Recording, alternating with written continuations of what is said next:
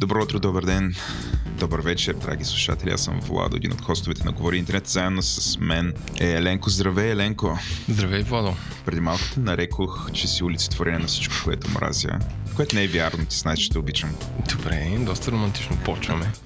Абсолютна романтика. Според мен хората веднага, веднага ми стана интересно. Ето тия веднага се почват. От първата минута тук има интрига. Представяш си след 5 години, като се натренират изкуствените интелекти, даже няма нужда да водим. Няма нужда. генерираме един епизод и готово. Ти се шегуваш, ама според мен с тия тонове минути, които сме записали подкасти, това е доста лесно и просто го чакам всеки момент да се появи конкуренция, която генерира подкасти с нашия глас. За какво си говорим този брой? Ще си говорим за чат-ботовете, което е тема, която правим съвместно с нашата компания партньор софтуера AG. Темата ние си я харесахме, те ни свързаха с а, супер готин човек а, Явор, така се казва, Явор е човека, а, с който вече сме провели мега интересен и запамен разговор, който... Абе, аз съм доста доволен, защото успяхме да го направим супер щупено и не стана някакъв научен труд или инструкция, или ръководство, или лекция, или нещо. Или да открием топлата вода. Или да, някакво такова си представяме една топла вода, Еленко. Ха! Топла. Тази вода е топла. Виждал ли сте Тази вода. нещо? Да. Или може да стане гореща. Та, а, ако не ви се слушат а, по-забавната част от шоуто, което е първата част, превъртете около час напред и ще попаднете там. Сега, преди да продължиме с а, темата по същество, искаме да благодарим първо на нашите патрони. Това са хората, които подпомагат Говори Интернет и мрежата от подкасти, които ние правим. В платформата Patreon, хора, супер много ви благодарим за това, че го правите. Благодарение на вас този подкаст излиза. Ако искате, ако вие сте човек, който не подкрепя Говори Интернет, за сега само слуша, искате да ни подкрепите, моля ви идете на сайтът ни говори-интернет.com. Там има един, има един бутон Patreon, цъкате го и ставате подкрепяч. Ставате патрон на Говори Интернет, после попадате в един чат и си губите живота. По-образно казано, губите си свободното време. Вече няма да имате живот. Ще си говорите за какво ли не, ще имате проблеми, които не сте мислили, че ще имате, но и ще познавате хора, които Не сте мислили, че познавате. не се мисли, че ще познавате някога. Може би част от тези хора ще сме аз и Еленко. Може би не. Това е загадка. Предстои да видите. Това е за патроните. Сега Еленко.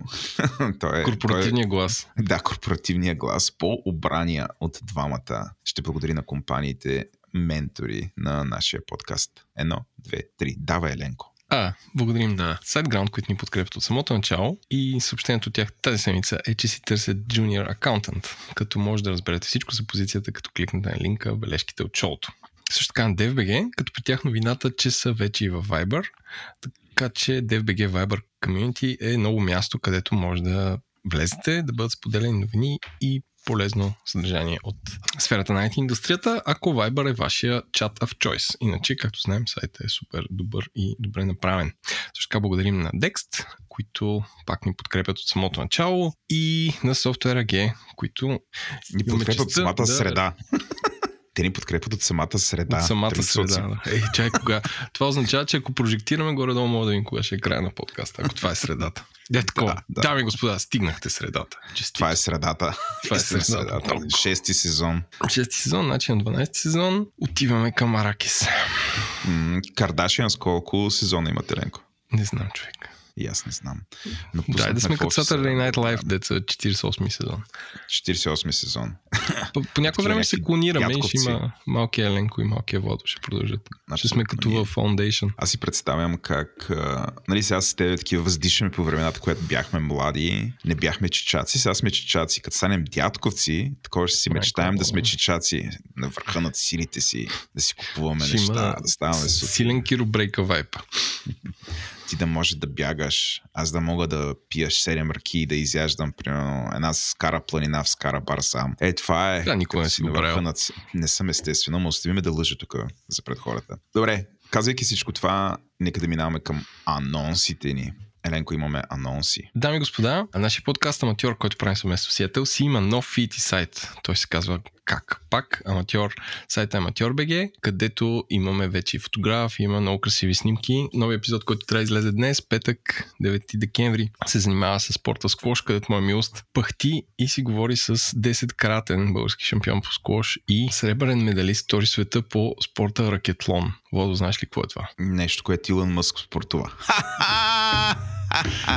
Добре, се получи. Не. Значи ракетлон е спорт, в който аз и ти се състезаваме един също друг във всичките Естествено. спортове с ракети. Това включва тенис, тенис mm-hmm. на маса, макар че там се казва хилка, сквош и mm-hmm. бадминтон. Едно време играх бадминтон, бях доста добър. Ето, това е добро начало, мога да срещна на ракетлон. на ракетлон.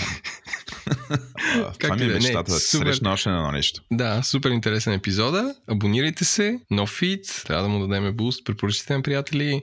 И така, вече имате един отделен подкаст да слушате, няма да се мешате епизодите с нашите, така да се каже. Това е първи анонс и втори анонс е, да напомним за нашия онлайн магазин, който сме дали 10% отстъпка през декември с код GI1012. Гениално име за код измислих. GI10. Така че, Какво ако си харесате принтове, 10-12. Как? 10-12. 10-12. Защото okay. 10% през декември. Окей. Okay. Ако си харесате принтове, сте принтове тениски, етикетите на дропич или, или чантите сега са по-близо до вас 10%.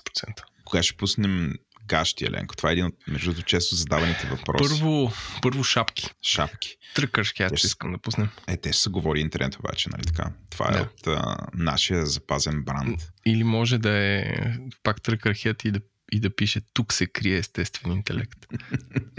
Под шапката. Под шапката. Сеща се Intel, като имаха този слоган Intel Inside. Е, и ще имаме. Natural Intelligence Build. All around. Under, under the head. Добре, това бяха новините, а, новините, анонсите на седмицата, да минаваме с меме на седмицата. Най-отвратителното нещо, което служи тази седмица, но е толкова отвратително, че дори не стана меме. Е...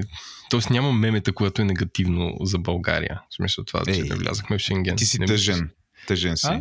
Ти си тъжен, защото няма меме, което е негативно за България. Освен, че не бяхме приели в Шенген. Обаче, да. като гледам социалните медии, като че така. много хора такива симпатизират на България и казват, о, това е лицемерно, лоша Австрия, лоша, лоша. Четох разни неща. Но както и да е, ти не си дошъл да говориш за Шенген, дошъл си да не, говориш за други да. неща. Тази седмица пак е на така ска, назря момента на AI, когато програмата Lensa вкара, мисля, че Stable Diffusion в аватарите си. Mm-hmm. И дещо има човека напоследък и артисти започнаха да пускат инстаграми със своите по-добри селфс и се надявам, че това ще свърши скоро. Защото всички сме виждали едни същи дженерик изображения на едни хора, които изглеждат нереално. И не знам, мен вземе омръзва, честно. А, моя арт проект, понеже аз си го купих това, направих си за себе си, но никъде не ги показвам. Така но арт проекта ми е да правя за други хора, които мрънкат срещу това и да ги пускам публично. Така О, че знам с какво ще си оплътня около половин час днес, когато намеря свободно време, да, да намеря твои снимки, такива през годините, десетина. И абсолютно ще платя там 4 лева, за да ти генерирам 100 аватара. 100? Не 50, 100. 100 в 10 различни стила, да. 100 в 10 различни стила. Това ще направя. И после а, ще измисля креативен начин тези аватари да бъдат използвани. Напиши един бот, който да ги пуска в Twitter през час. Не, не, не, не това не е много креативно. Не, трябва да се изненадваш къде ще ги намериш. Примерно, пиша ти писмо и в подписа има аватар. Или а, на Или е залепен на моята врата. Или, да, или е лепенка и се появява на твой. Ти нали не искаш да имаш лепенка Еленко, обаче аз правя с мои пари. Не с... Или генерираш лазер и го излучва в небето. Като Батман. Не, или генерирам лазери и го проектирам върху твоята къща. Mm-hmm. Където живееш. Виж колко е добри идеи имам. Или намирам колата ти, върху която така удобно си маркирала с стикера, говори интернет и почвам да лепя стикери всеки ден на различно място на колата. Мисля, всякакъв такъв турмоз мога да ти направя, но понеже съм добър, няма да стигна чак до там.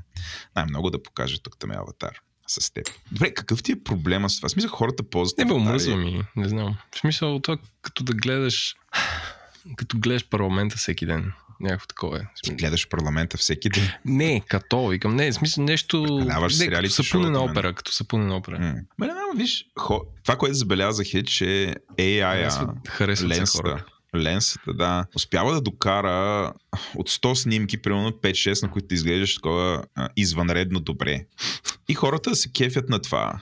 Го използват, т.е. има доста буклуци сред тия 100 аватара, които ще ти генерирам. Огромна част, част за нищо няма стават. Но някои ще имат и ще бъдат интересни. Примерно 3-4, което е great success. И да, Добре, това е а, мемето на седмицата. Аз по принцип това си го бях сложил за интернет на седмицата, но така е като не знаеш аз за какво ще говоря.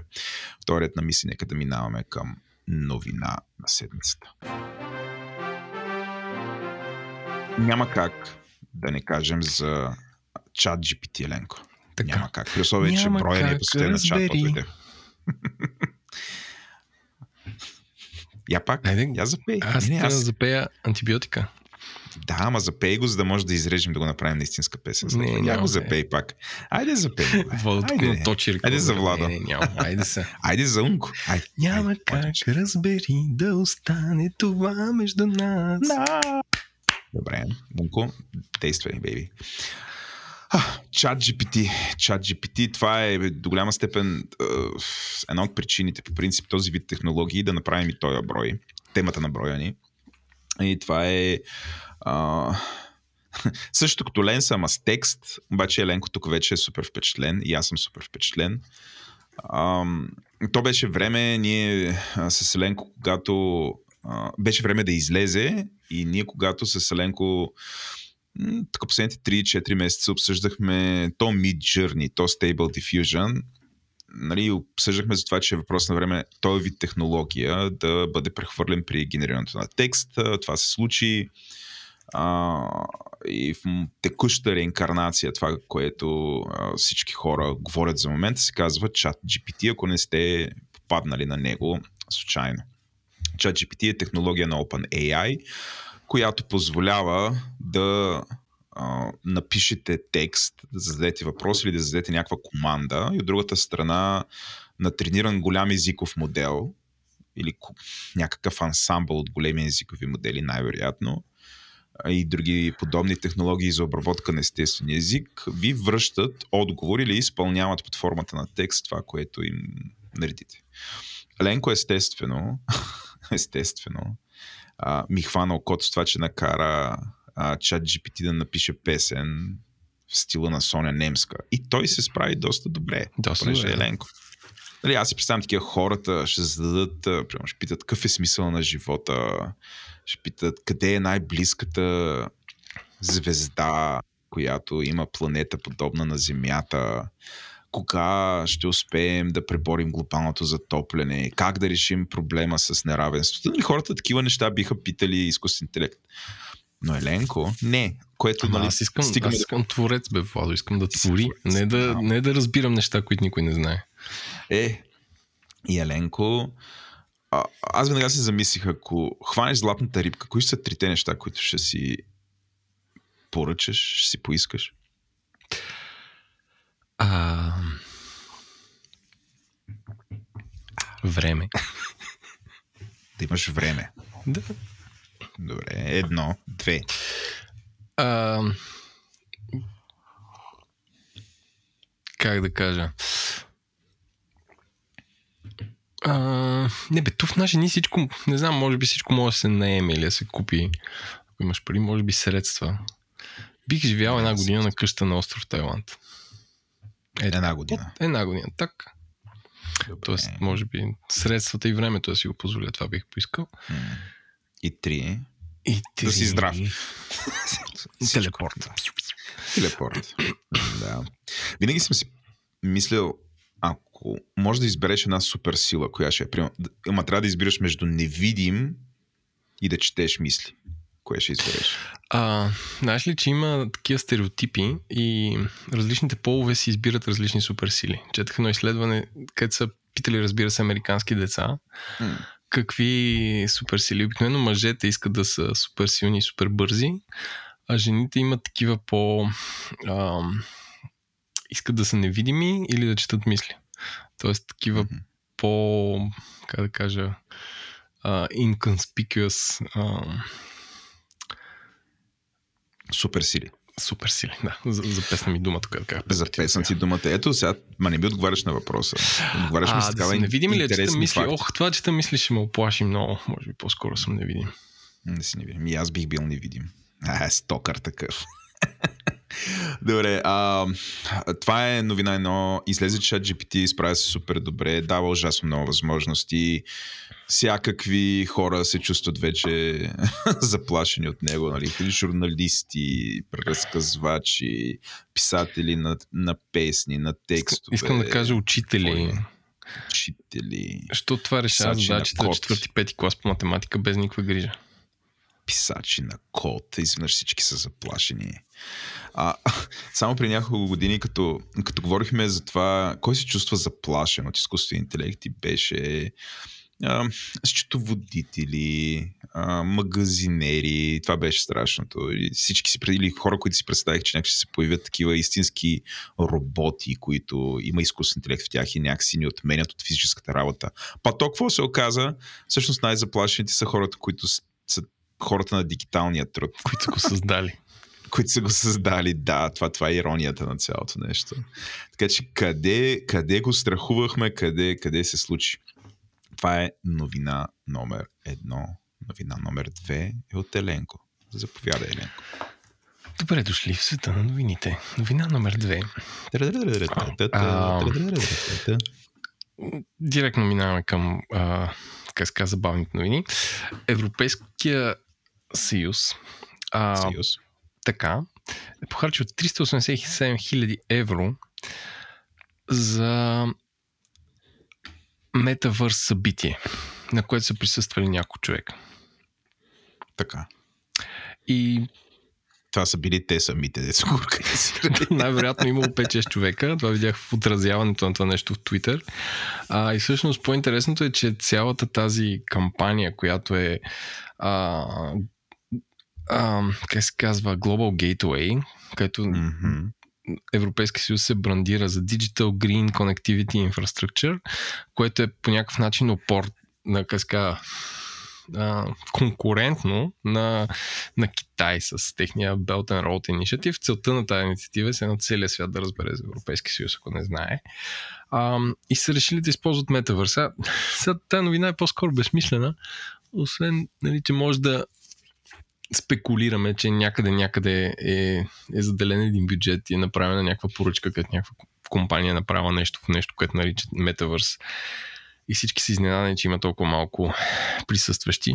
Но, за съжаление, това е света, в който живеем. Сега се замислих, ако България беше на място на Китай, трябваше да, да има подобна инициатива. Как би я кръстила? Най-близкото ми е Три морета. пояс и козя пътека инициатив. Не, три морета трябва да се казва. Три морета. Ето има Които такова са- нещо. Северно, М. Южно-Китайско И Индийско. Мексико. и. Бахамско. И Бахамско море. Това е, това, е, това е моретата, на които трябва да се простира България. А, Добре. А, Та новина натъжава ли те или те развеселява? Натъжаваме. Натъжава ти. Дано тези пари са влезли в по-добри ръце. За теб и за мен. Защо? О! Спирай. Затова ли, затова ли бавно тръгнахме тази сутрин да записваме, защото си рипвала Софи Маринова? Между другото, да, само като ти видях физиономиката и се занимавах с това. И съм решил, Ленко, всеки път, всеки път, когато кажеш, или въобще с двамата такива, като се натъжим от някаква новина, абсолютно да разчупвам атмосферата, като пускам тази песен. Давам за пример а, една история. Трябва да разкажа история. Няма да кажа следващата новина, но в момента ще разкажа историята защо, защо всъщност тази мелодия на мен ми е супер забавна. Приятеля на шоуто Злобан, който е и твой приятел, и мой приятел, при някакви години се беше запалял това да го квичи в определени моменти. Аз съм сигурен, че и на теб се е случвало. И а, все още си спомням как с него ходихме в Будапешта. честито Слобане ще разкаже тази история на много хора. Ходихме в Будапешта а, с няколко колеги и там бяхме на конференция и така нататък. И те, другите колеги, се почерпиха. И на следващия ден пътуваме. И аз такъв ги заклевам на Библия, на кръст, на source кода на компанията, на изкуствен интелект, на всичко ги заклевам, че точно сутринта в 8 часа трябва да са на рецепцията на хотела. Те се заклеват и казват, там сме бе, Владе, не се притеснявай, ние сме много отговорни хора. Това са точни цитати, между другото. И в 8 часа Сега Владо цъфва на да, съм рецепция. сигурен. Да, ще ме съдят те. Не им казвам имената. О, са си го знаят. И цъфвам аз на рецепцията. Няма Джан Джун, колега, няма злоба, няма нищо. И аз, нали така, давам им 5 минути толеранс, 10 минути толеранс. И вече на 15 минути изтеря съм. Отивам, това е в Унгария. Отивам на рецепцията и казвам, търся и произнасям българското име. И хората почват да пишат в един компютър, за ми кажат в коя стая са, да ходя да лопам по вратата, защото телефоните са изключени, естествено. Viva.com ще предаде. Това е кошмара, който можеш да чуеш в тази ситуация. Viva.com ще предаде, аз аз ще предаде Viva.com. И от рецепцията, как се казва, човек, «А, те не мога да намерим. И не могат да ги намерят, не могат да ми кажат стаята. Както и да е, появиха се с известно закъснение, взехме такси, аз бях супер бесен и седим в таксито нали, и аз мълча, тягост на атмосферата, рано сутринта пътуваме към летището и те седят и мълчат и по едно време отзад се чуем. Защо няма радост? и злобан почва да пее и така разчупи. Така че аз ще използвам тази песен, когато стане тегаво след някоя такава тъжна новина. Като, например, опитите на Европейския съюз да организира метавърс събитие и епичното усиране, до което е довело до това. това знаеш, приличат ми на онова, на оня мем, на онова меме, дето а, един такъв възрастен човек а, се е облякал с рапърска шапка и скейтборд. Той е възрастен Аха. човек, се му забравих. Стив Бушеми. Стив Бушеми, да. е, това е Европейския съюз, тая новина, Еленко. Съгласен ли си? Да, и е такова Too, ама не в Too way. Е такова, нали, всички скочили на, на метавърса, Мгм. дайте и ние. От друга страна, това може би то бюджет е бил, бе, бил одобрен преди две години. И... Докато стигне- изглеждало. Ама, ма то Фейсбук е сега ще го направи. е. Добре, достатъчно. Еленко Тим Кук каза, че Така. Apple ще използва процесори, които са направени в Штатите. Евала. Че е така, да. Това А, Това е супер добра новина. Супер добра новина.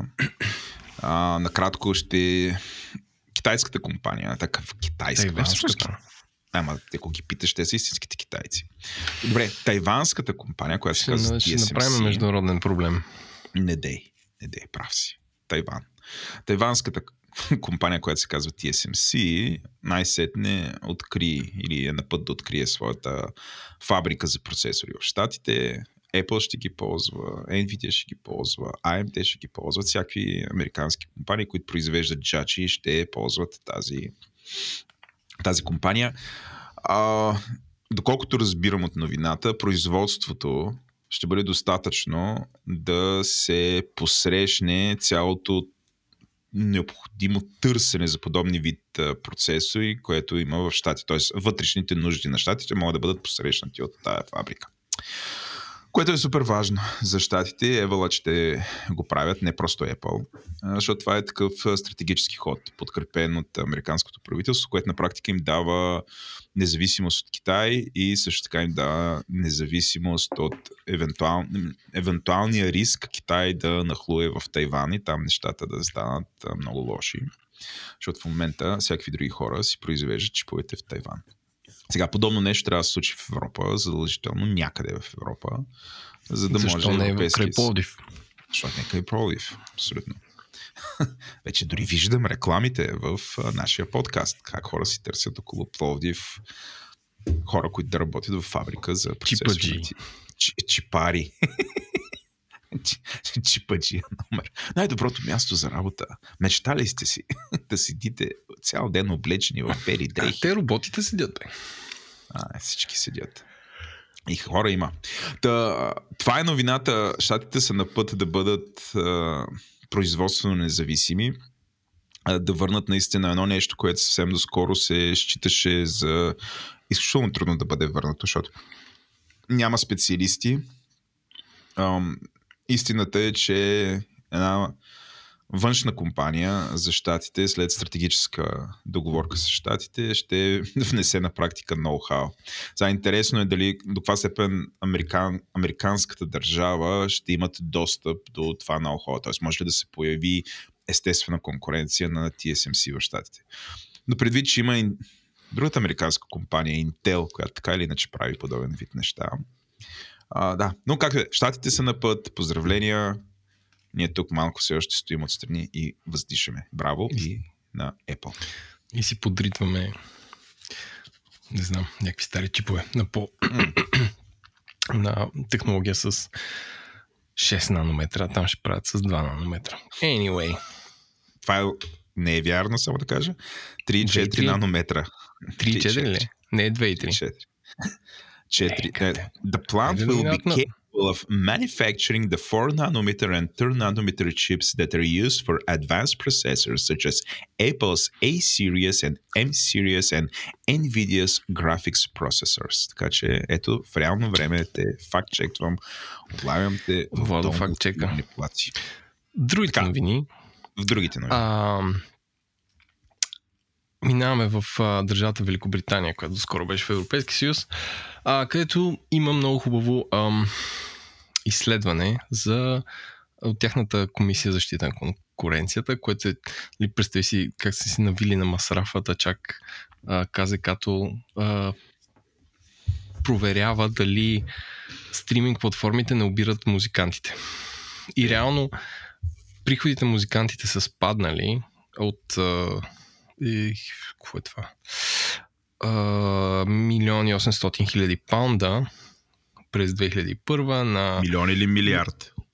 А, да, значи да е милиард. само, само милиард, милион. милиард. Така си приходите. Милиард, да. На... Е, сега, тук, че много малко дребен шрифта.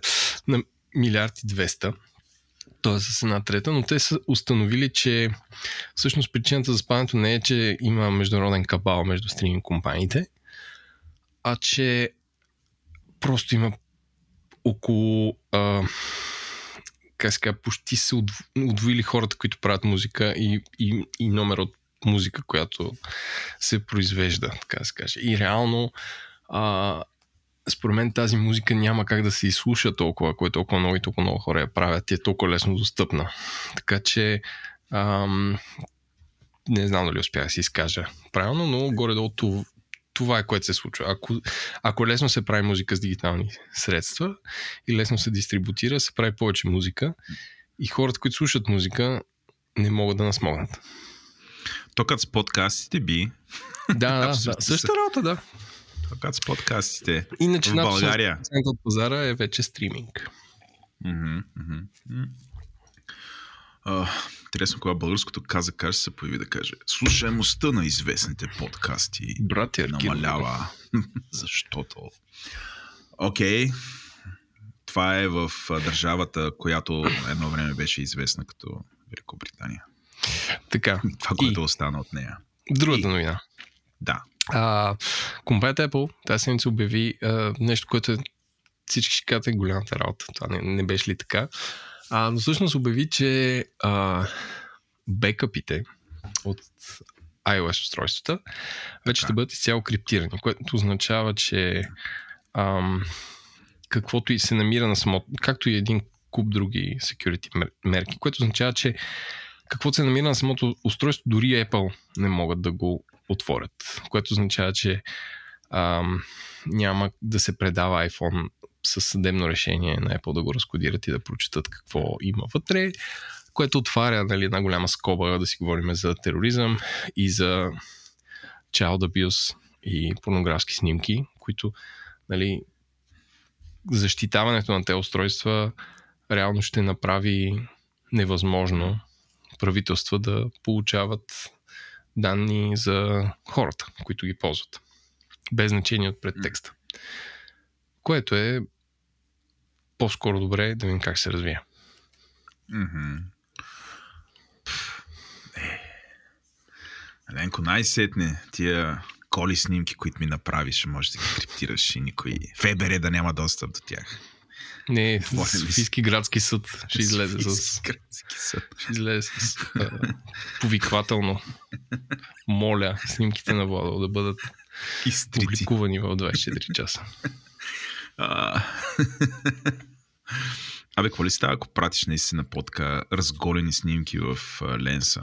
Какво ли генерира? Или може би детектва, че е някакво голо и казва, а не, аз това не го пипам. Не знам. Не знам.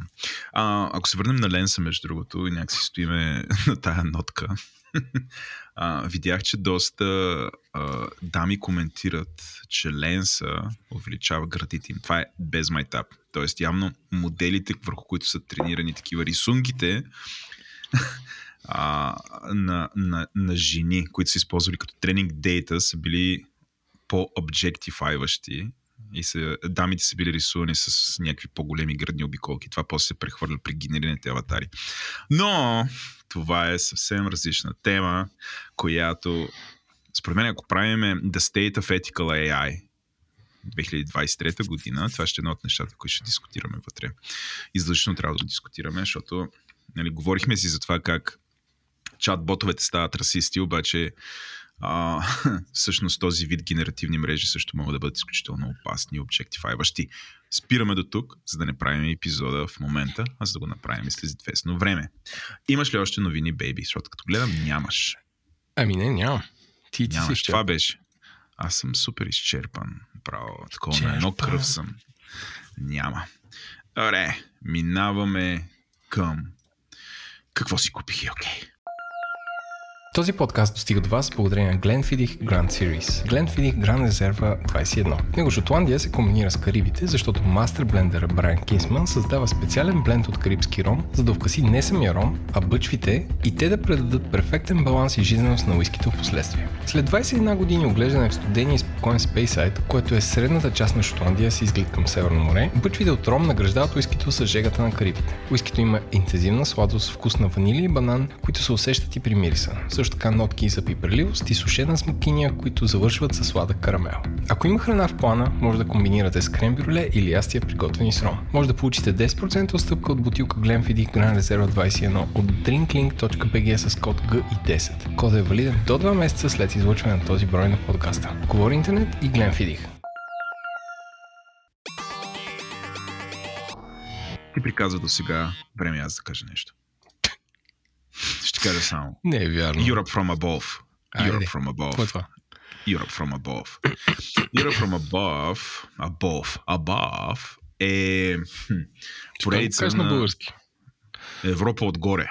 Да. Така, така харесва ли ти? Да. Защото нали, трябва да държиме да държиме нашето реноме на такива българи, които се правят на интересни, говорейки с чуждици. Все пак, Давай. като, като дойдат а, възраждане на власт, естествено, че има България. А като дойдат възраждане на власт, трябва да има причина, с която да ни тикнат в белене. Там да чукаме камъни, защото съм казал Europe from above. Europe from above е поредица на The National Geographic, в която а, правят а, документален филм, да го наречем така, който представя отделните държави в Европа, независимо дали са в Европейски съюз или не, но отделните държави в Европа, показани от горе. Има и интервюта, разбира се, не са просто някакви снимки с дрони, но е изключително интересно да си да се загледа. Естествено, първо правиш его гледане и се гледа България, за да видиш дали е особено кринджи. Плот твист не особено. Но, естествено, има неща, които някой така човек би си казал, «Ох, па точно с това ли намериха да представят България. И между другото, казвам България, нали, а, това с което, тук ще прочета а, абстракта, който е написан за България, че България ще бъде представена с а, а, възстановяването на катедралата във Варна, монумент, който прилича на кацнала летяща чиния и руините на древно селище. Така да го речем, което Това ми звучи може... като, като, как се казва, трите основни съставки на един патриотичен рап клип. Абе, това са трите основни ставки на всяка балканска държава. И, аз, и си мислих, че е така. И викам, цъкам Сърбия. Сърбия е представена с Record Breaking Skyscraper. Междуто звучи като презентация на Стив Джобс от, от 2008 година. A unique way of harvesting peppers and a special animal conservation effort. Това е Сърбия. Но както да е, около час филм, който е много красиво заснет, показва държавата или отделни места в държавата в четирите сезона Организацията е по сезони, обикновено почват през зимата. А, и ви го препоръчвам. Ние в момента семейно ще ходим. Пробай да познаеш къде е, освен ако не съм ти казал. През, за, за, за нова година. Къде Казал съм и затова няма да позная. Няма да позная, аз ще позная тогава сам. Ето ще съм от ще ходим в Ирландия, така че семейно гледахме Ирландия. И открихме супер интересни неща, които ако просто бяхме цъфнали в Дъблин и се бяхме фокусирали на Дъблин, нямаше да открием. Например, Еленко в Ирландия трябва много да се дадат ойстери. Що? Защото произвеждат супер много ойстери. Така че аз като бях там, видях, че много ги тикат. Викам, бе, фиктиш ми ям ойстери. Тук съм дошъл в Ирландия. Искам нещо традиционно ирландско. Няма да им пипна ойстер. Йоп, black sausage. Това хареса ли ти техния бахур? Не, в интерес не успях да А, не, не black sausage, blood sausage. То, то реално е с усилена кръв. а, би го, но би го пробвал. Доста знае, би го пробвал. Но както и да е. Да, препоръчвам го това, за да... Много е красиво направено. Не е само за хора, които не са били в Европа, е по някакъв начин да реинфорсне стереотипите на хората не били в Европа спрямо европейците. Мисля, че е интересно и за европейците. Наистина показва такива гледки и места, които дори и за нас европейците ще са интересни за Европа, така че го препоръчвам. Абсолютно остава за гледане с, с семейство. Просто а, аз го гледам в Дисни Disney Plus и а, хората, които гледат, трябва да разбират английски, но става и с по-малки деца, защото е основно картинки, красиви неща се показват. Така, интересно е. Това е първото от мен. Д- давай ти сега, айде. Айде ти кажи, че така да свърта. Днеска сме, как да кажа, препоръчваме само изкуство. Аз искам да препоръчам сериала The Righteous Gemstones по канал HBO Max който включва страхотни актьори и All American а, режисьора Дани Макбрайт, който направи цялата серия. А, сюжетът е следния. Семейство, пастори, които имат мега църква, това само в щатите може да има, а, нещо като Succession, но супер смешно и всички са идиоти. Имаш баща, който е бил кечист и после станал супер пастор а, трима сина, който един е гей, а другия изневерява на жена си и една мацка, която а, всички като цяло нали, иронизират а, отпъждането на жените в този вид общества, нали, как всичко е мел доминейтед, всички отсвирват и като цяло е супер смешен и много красиво направен а, сериал. Май късно го открих, но съжалявам, ако сте го гледали. Ако не сте, дайте му шанс. Епизодите са по 30 минути, като първи епизод двата сезона е по-дълъг. Той е, той е някъде час, но е супер продукция. И е комедиен сериал. Ако не сте се смели, тук се смеете. Събрали сме се абсолютно артист до артиста. Също така, понеже спомена HBO, само да кажа, че се задава и така. очаквам скоро да почне сериала The Last of Us, който е правен по едноименната игра, която се води една от игрите с най-великата история. Така. И сега правят сериал, който е Triple A сериал, т.е. има супер известни актьори, развързали са кисията HBO сериал. Най-вероятно ще бъде хит. Това е, според мен, нещо като новия Game of Thrones, ако нямаше Game of Thrones, нали, като епичност, какво се задава. Така че това е нещо, което аз така чакам с интерес, споменавайки сериали в HBO. Аз какво направих, говорейки си за изкуство? Еленко, купих си за първи път инвестиционно сребро. По принцип, това са новини, които трябва да дискутираме в а, нашия, как да кажа, фокусиран върху инвестиции подкаст, именно парите говорят, но не се въздържах. Не знам кога сега, пак ще бъда Парите ти на сигурно място ли са? Не, не, не. Но от а, близо две седмици съм се запалил да гледам видеа за инвестиционно злато и инвестиционно сребро. И тук да сложа дисклеймера. Хора, това не е съвет да купувате вие злато или сребро. Тук Влад Или скъпоценни споделя, камъни. И скъпоценни камъни. нали, това не е инвестиционен съвет. Моля ви, не идвайте после да ми се тръжкате. Не, не ви съветвам. Но каза, аз казвам какво съм си купил, защото за мен е окей. А, супер се заинтересувах от инвестиционните монети, което до момента ми беше някакъв такъв свят, който, абе, не ми беше познат. И сега ми стана супер интересно. И открих, че а, инвестиционните монети са монети, които се минтват, куват, като Саурон ги куват. В различни държави има няколко държави, които се правят. български секът? Секът, е, благодаря ти. Е, си си- пазим българщината. богат езиков речник имаш, благодаря ти, Еленко. Та, има монети, тук Еленко върти една монета, ма друг, друг вид, които се секат от най-различни държави и всъщност има страшно много вида, видеа в коя монета а, да си инвестираш а, парите, как може да я продадеш, какви са рисковете, как трябва да плащаш данъци и така нататък. А, като аз съм решил да си направя, да имам колекция, да имам поне по една монета сребърна от всеки дизайн на монетите, които пак да кажа а, са изключително красиви. Не бях а, виждал такова нещо и сега тук си ги държа на бюрото за момента, така че да. Моля ви, не идвайте в нас да разбиете да ми вземете двете сребърни монети, които са на бюрото.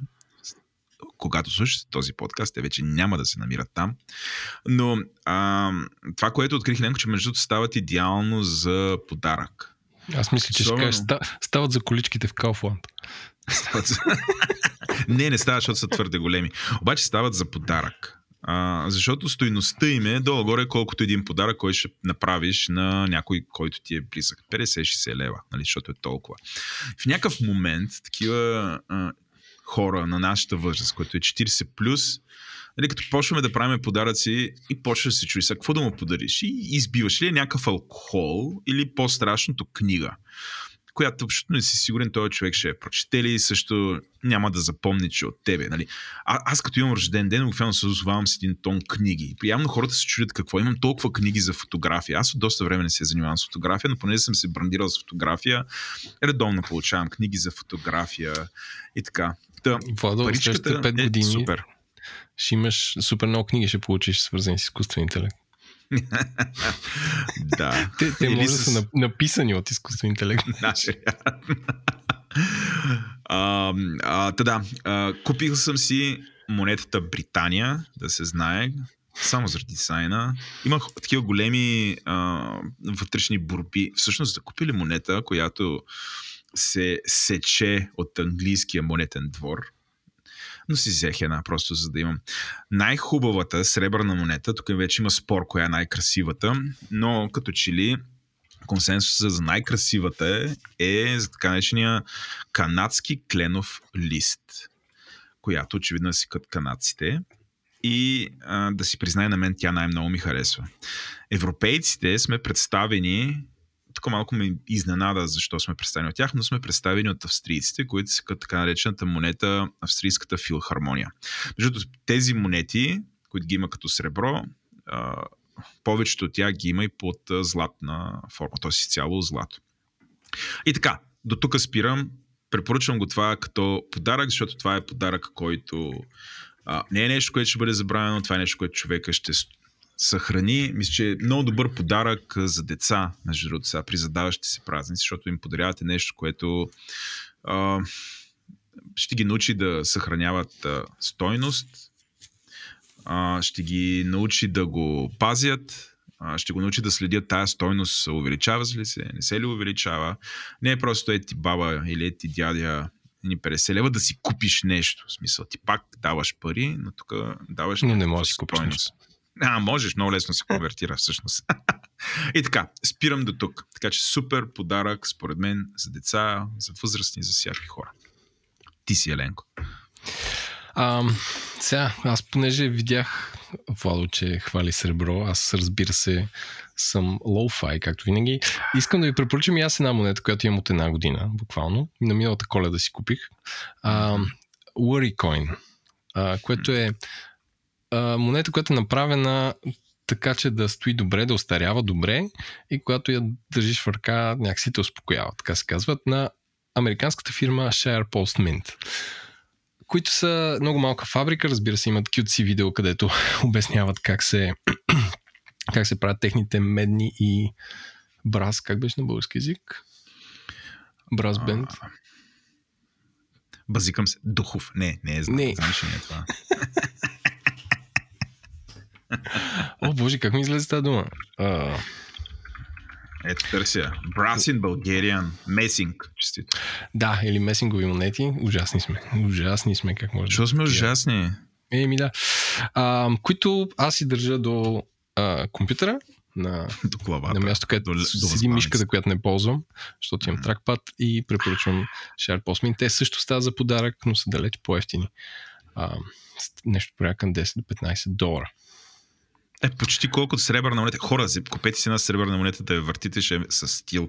Не купувайте на Еленко ефтин Джос, месинговата, Е, те оверпрайсната са повече, бе, стотинка. Владо. Колко са? И не знам, сребърните колко са. Те са 50 А, е да, 60 лева, ама ти за някакъв месинг Ама те само са много по-красиви по арци. А, как ще са по-красиви? Ей, ще се караме, момченце. Ще си бием на монетите. монети. Да играем на, на езитора. Сигурен съм, че ако вземем две, твоята монета и една сребърна монета и ги покажем на 10 човека, повечето ще изберат сребърната. И кажем Защото коя е по-красива. Защото са сребролюбци. Защото всички хората обичат блинк-блинк. Еми, то, затова този свят е тръгнал така, защото преди време за 29 сребърника. Е, Еленко, не дей така, ще ме натъжиш, човек. Не, не, не, не. не, натъжиш. Ще ме искам. Почна да се натъжавам. Почна да се натъжавам. Мърдам се с мишката. Мърдам се с мишката. Лекичко, хайде, Тъжно ми е. Това беше всичко от нас. Много ми е тъжно. на чат-ботовете.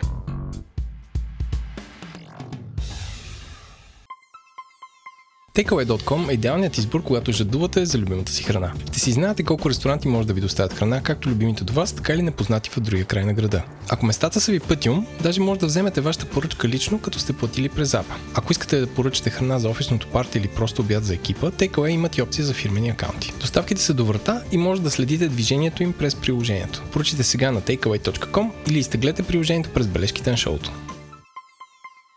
Благодаря ви, че останахте във втората част на нашето шоу, където ще си чатим за чат-ботовете. Тук вече сме на съвсем различно място. Намираме се отново в офисът на Software AG, с които си партнираме и тази година. А надявам се и следващата година. Ам, това е един от епизодите, които доста време искахме да направим и по някакво, не знам, абсолютно късмет на късмет съвпадна с едно от най-големите събития, свързани с чат-ботовете, които буквално беше обявено преди няколко дена, а именно стартирането на а, софтуера ChatGPT а, от а, OpenAI, а, който общо покори всички не знам, изведнъж всички ка- канали ме заля, поне мене персонално, всякакви хора, които почнаха да генерират някакви странни текстове. В началото а, аз почнах да се чудя, бе, какво става? И после се ориентирах, аха, всъщност еди какво, какво става. А, не знам ако всички сте забелязали така през няколко месеца и се случва едно и също нещо. Някакъв пробив има, в което се появява нов такъв обещаващ AI и всички се запалват от него, по него от него.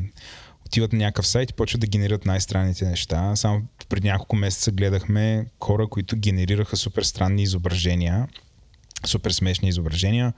Дори аз си бях опитал да генерирам моя приятел Еленко как ползва USB Type-C, но а, това не се справяше добре. За разлика от а, чат GPT, защото видях, че Еленко беше накарал а, чат GPT да напише текст подобен на текст за е, Соня Немска ли беше написал? Да, накарах чат GPT да Една напише фолк песен в стилистиката на Соня Немски. С- се справи добре.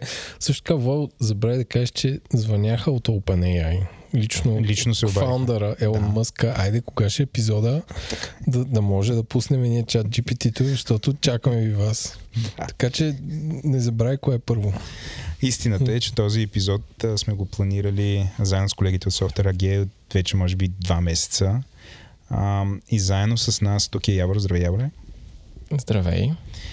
Явор се е подготвил супер много по темата. Ние тук сме си направили един конспект от около 40 въпроса, при които ще го минеме целия. Но а, първо, а, много ти благодаря, че се съгласи да си говориш с нас а, и че отделяш а, това време. Представи си за нашата аудитория, с какво се занимаваш в Software? Здравейте, както казах, казвам си Явор и ми е приятно да се запознаем и всъщност да запишем този епизод. Аз съм менеджер в Software AG и всъщност ръководя екип, който се занимава с малко по-различни неща от AI, по-скоро е ориентиран около DevOps. но като цяло изкуственият интелект ми е някаква страст, в крайна сметка и това ме е и магистратурата, с която съм се занимавал. и оттам до голяма степен идва всъщност голяма част от познанието ми и от предишен опит и, и така нататък. Друго, което мога да разкажа за себе си, всъщност е, че а, освен, че а, ръководя екипа в Software AG, в а, интерес на истината винаги съм вярвал, че трябва да се подкрепят новите хора, новите кадри в областта и като цяло винаги съм търсил някакъв начин а, да помогна да отворя знанието, ако искате или нещо подобно, нали, като цяло а, да дам възможност на хората да се обучават, когато имат желание, когато имат желание да работят в сферата. Поради тази причина и през свободното си време а, участвам в някакви курсове, помагам по някакъв начин. И, и така. А, това е нали, друго нещо, с което, с което обичам да се занимавам. Добре, ние в предварителен разговор, който проведохме с теб, а, си говорихме за твоя практически опит с чат-ботовете. Разкажи ни малко повече за това. Ам, Всъщност с, с чат-ботовете а, съм се занимавал като, да, опитвал съм да създам реално някакви чат-ботове. Точно с този а, пример, който, който дадох за едно, за едно от нещата, с които се занимавам, а именно с обучението на хора, а, ми възникна а, и и пример, който исках да дам, всъщност а, исках да помогна на хората да могат по-лесно да се обучават.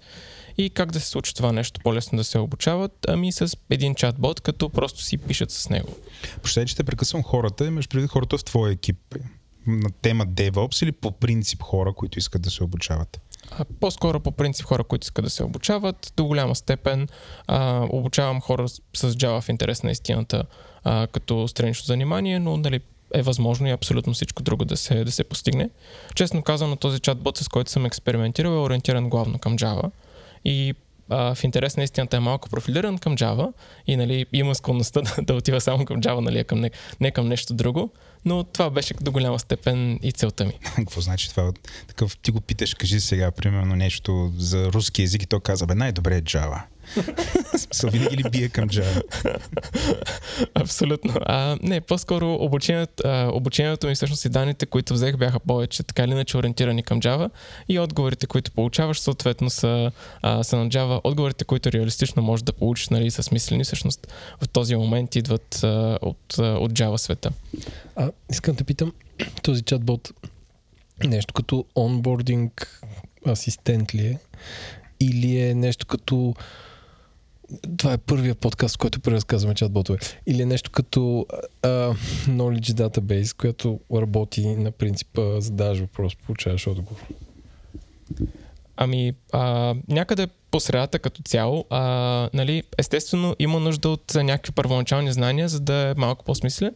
И честно казвам, доста от хората, които се обучават, имат нужда точно от а, втората част, която каза, всъщност е един експерт, който да им каже, ето това означава клас, ето това означава каквото и да е, нали, това е интеджер, нали, и така нататък а, съответно конкретните, конкретните термини, които имат нужда да им бъдат отговорени, доста често могат да бъдат зададени буквално от една експертна, а, експертна система.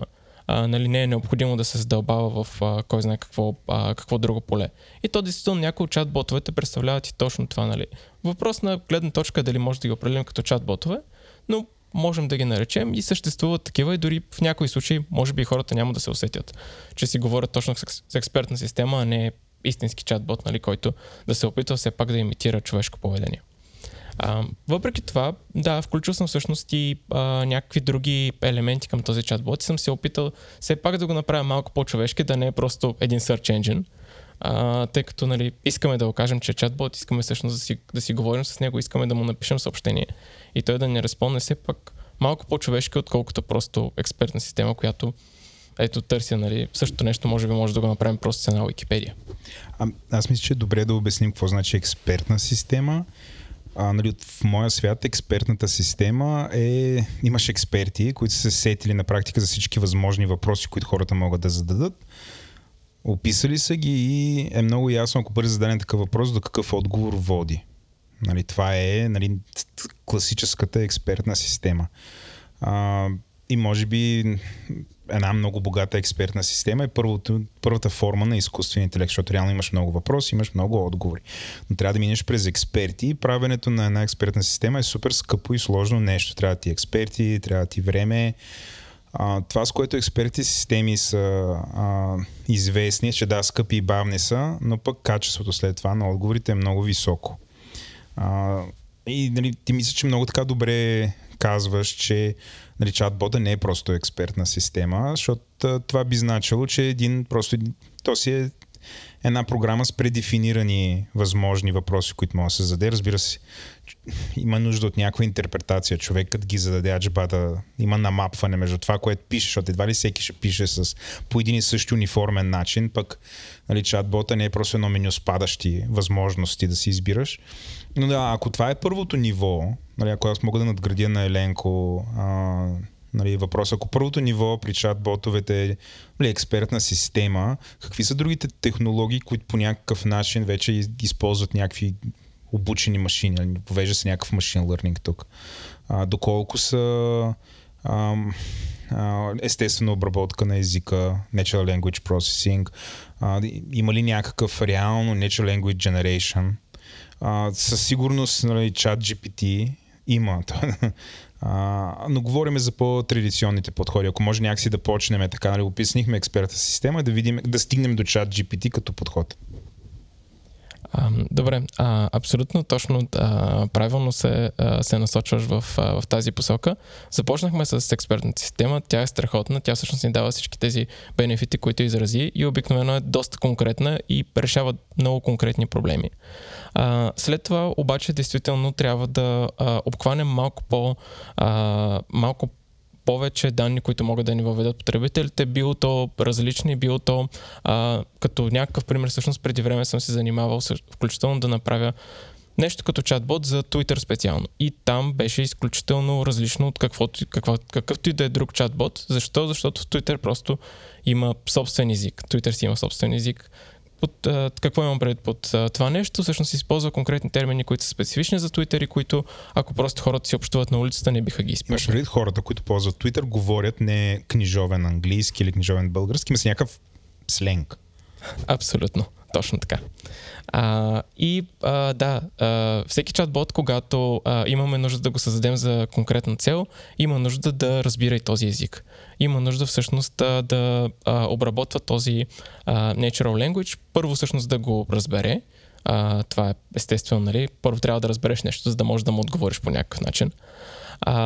След това всъщност трябва да реши какво точно да отговори и в крайна сметка трябва да генерира някакъв, някакъв респонс на потребителя. Трябва да, ни даде, трябва да ни даде някаква информация, която отново би следвало да изглежда в някакъв естествен език. Нали, нямаме желание да е а, точно както спомена, нали, падащо меню или кон- конкретни много, а, много конкретни а, отговори. Добре. А, а, ние по някакъв начин обяснихме естествената обработка на езика. Аз някакси, както си я представям, нали, а, естествената обработка на езика тук е необходима, за да можеш, когато човека си говори с машината, тя да го да разбере той какво точно пита. Тоест, със сигурност имаме такъв а, елемент. И вече машината, когато връща отговора или генерира отговора, тук би трябвало или да е ня... експертна система, или да е някакъв голям езиков модел, който да генерира нещо, което сега голям въпрос е какво а, би било то. А, прав ли съм? В смисъл, така ли се връзват самите компоненти? Ам, до, до голяма степен да.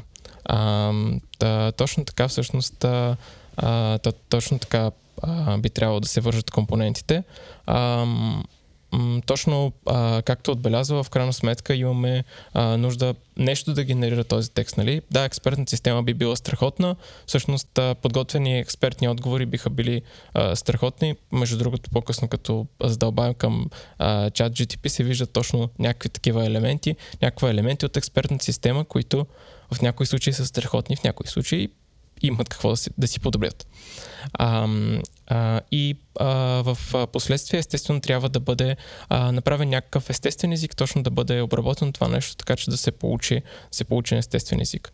Нали, тук има доста неща, когато говорим за natural language. Нали, няма да се съберем в един подкаст, може би няма да се съберем и в една година подкасти, ако трябва всъщност да, да го разгадаем точно как идва и как се създава.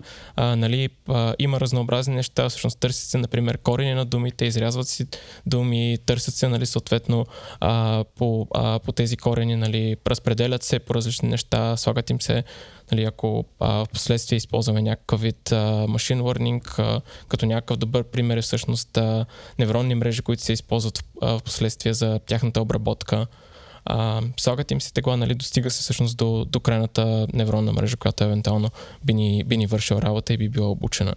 Така че, нали, това е много накратко казано и просто обяснение няколко, няколко, с няколко думи, нали, за да може човек да придобие представа къде се намира. Но ако трябва да задълбавим тук нали, всяко конкретно нещо от, а, от тези, които изборих, а, как се извършва, а, би станало доста по-дълъг подкаст. Добре. Ето сега от другата страна слушат хора, които да имат технически опит. Така са около 50-60% от нашата аудитория колко им е трудно на тях да си направят чатбот? Всъщност ти едва ли си почнал от нулата, най-вероятно използваш някакъв фреймворк, платформа, може би някаква заготовка или има нещо, което е пуснато като свободен софтуер и ти си го модифицирал. Как въобще се подхожда в една такава задача? Um, да, а, абсолютно. Има доста разнообразни софтуери, които могат да ти помогнат, както в абсолютно всичко, всъщност да, да си постигнеш резултатите доста по-бързо. А, да, има а, първоначално такива доста известни а, а, библиотеки, като NLTK, например, в Python, а, има Gate в Java, които съм използвал поне лично аз. Сега, сигурен съм, че съществуват и други, не познавам всички, нали, съмнявам се, че някой човек на Земята би познал абсолютно всички тези са, нали, например, които, с които можеш да започнеш и да, да започнеш с първоначалния, например, Natural Language Processing. А, от тук нататък, естествено, можеш да, а, да задълбаеш с повече от тях. А, може и всъщност да преминеш едно ниво по-нагоре бих казал, едно ниво по-лесно да направиш нещата. Има доста компании, които просто а, предоставят, нали, а, било то на тренирани вече ботове, било то такива, които позволяват всъщност да бъдат, да бъдат а, натренирани а, и могат да ти помогнат за, за, тази, за тази цел. Има такива, а, такива дори разпространени от Facebook всъщност. А, Facebook също а, предоставя някакви ботове, нали, които могат да бъдат използвани в Messenger, например. А, и, и така нататък, нали, има, има хиляди такива. А, аз като един човек, който не може да си направи сам бот, а, тези тези платформи или open source модели, които са разпространени. Аз си ги представям като един скелет, който няма...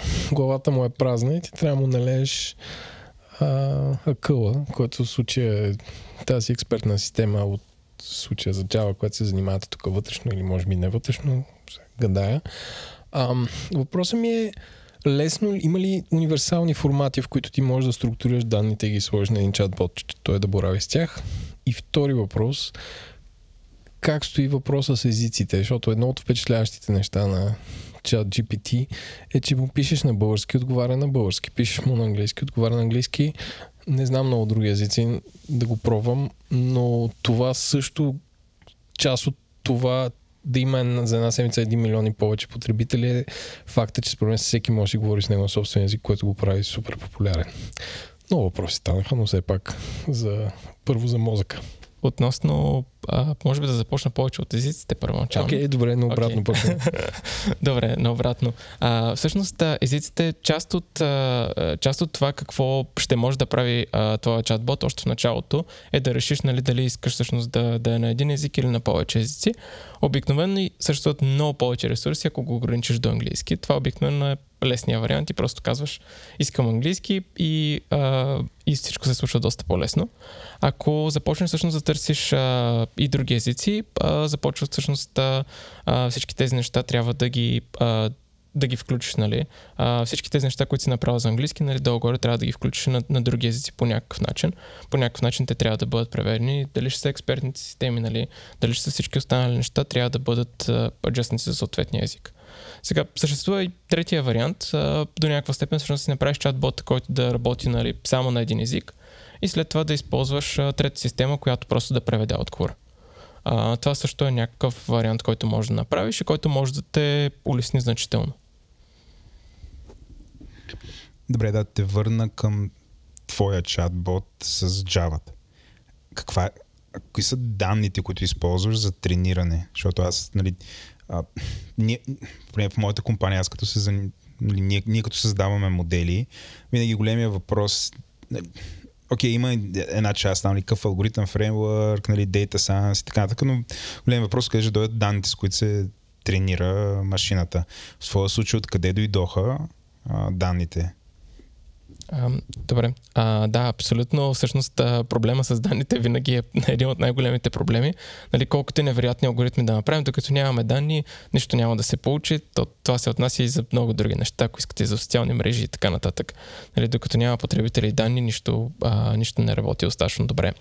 А, да, а данните всъщност, основните данни, които, а, или първоначалните данни, по-скоро на които стъпих, а, всъщност са подготовките ми за курсовете. Обикновено някакви неща, които а, било то хората са ми задавали по някакъв начин, било то всъщност, които съм подготвил, за да мога, а, за да, мога да им предоставя. И това естествено е доста малък набор от данни. А, и щеше да направи в общи линии експертна система по-скоро, ако бях стъпил само на, на тях. А, от тук нататък всъщност започнах да скрепвам до някаква степен, а, поради което нали, все още не е open source, ще видим нали, как точно ще го... на нашите слушатели, скрепване най-вероятно. Написал си скрипт, с който си изтеглял от интернет автоматично някакви големи обеми от информация, предполагам по темата. Абсолютно. Извинявайте за тази чудеса, да, че я въвеждам.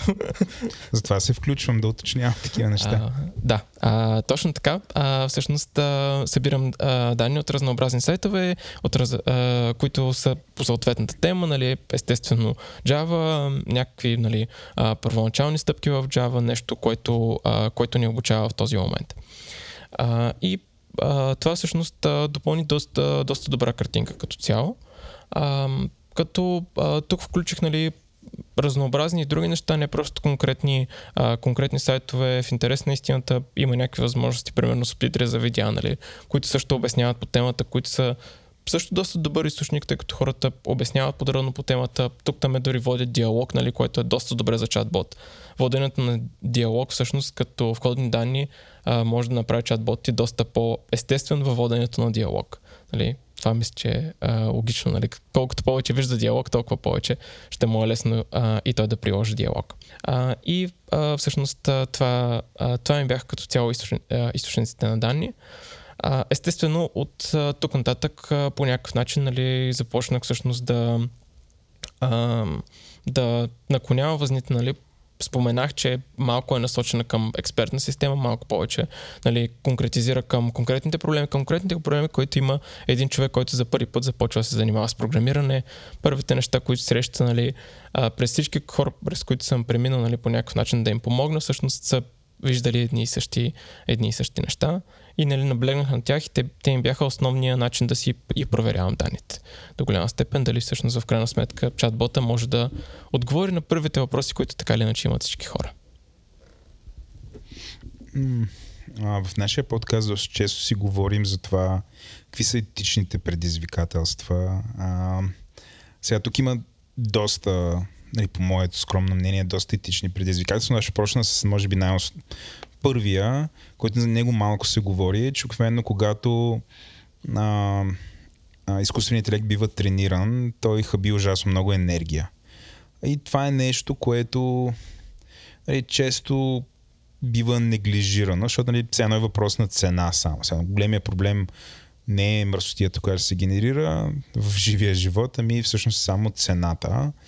Ам, и първият въпрос към теб е по принцип чат-ботовете отнемат ли много електроенергия, за да бъдат а, натренирани? Предполагам експертната система не толкова, но нали, може би някаква, някакъв много по-сложен, базиран на голям езиков модел, може би не е съвсем така или греша? А, абсолютно си прав всъщност, отнема доста енергия. А, няма как има доста... Трябва да премине през всички тези данни, да ги обработи реално, а, да ги пусне по, да кажем, ако обучава невронна мрежа, зависи от конкретния начин, по който се, а, се обучава. Всъщност те трябва да преминат да, да създават нали, невронната мрежа, за да може тя да е а, максимално ефективна. И колкото повече данни имаш, толкова повече трябва да преминат през нея, толкова повече време отнема, толкова повече компютърно време.